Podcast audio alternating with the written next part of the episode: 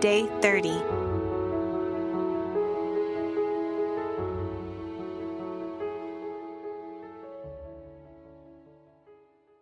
Go where Jesus is.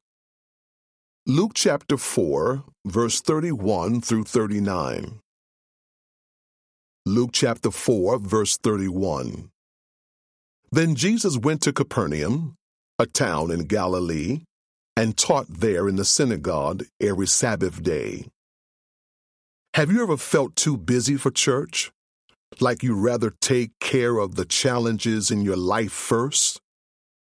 Once life is slower, once you've gotten yourself together, then you'll go to church regularly.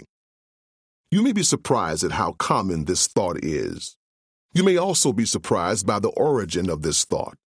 Let me share with you. The enemy is messing with you when you are being tempted to distance yourself from the gathering of the family of God. In this passage, Jesus ministered in Simon's local synagogue. Simon's mother in law was too sick to get out of bed. Simon had problems at home that demanded his attention. But what did Simon do? He went to church. Now, this is important. What did he find there? The answer to his problems at home Jesus. Listen, I think you know that there is no pain like family pain because family pain doesn't stop. In the midst of pain and hurt, there's nothing more we need than Jesus. If you're not careful, your needs could convince you that they are your first priority. Your needs could keep you from what you really need. And consider this what Simon found at church not only healed his mother in law, but it healed him too.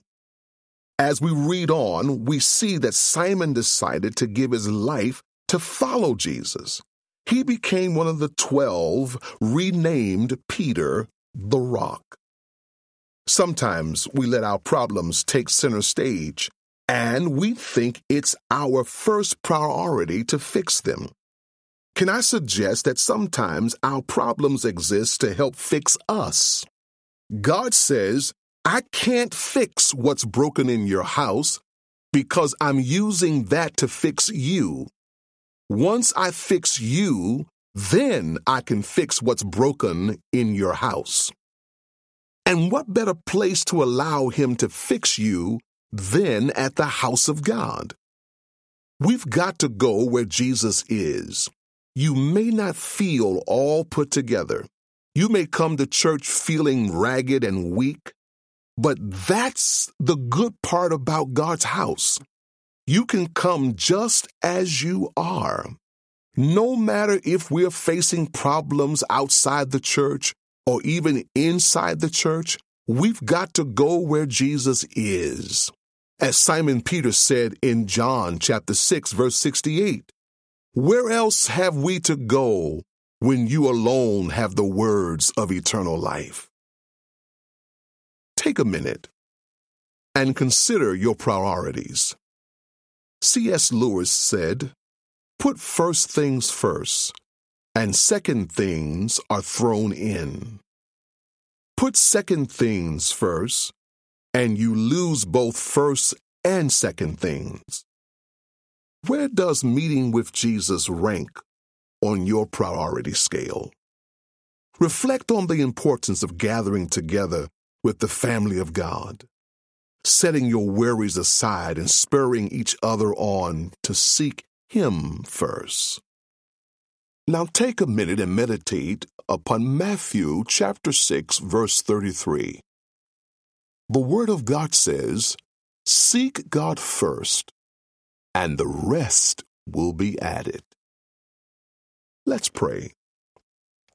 Dear God, I acknowledge that you are what I really need. You are using all of my circumstances to form me for my good. You have the solutions to all of my problems. Today, I choose to seek you first.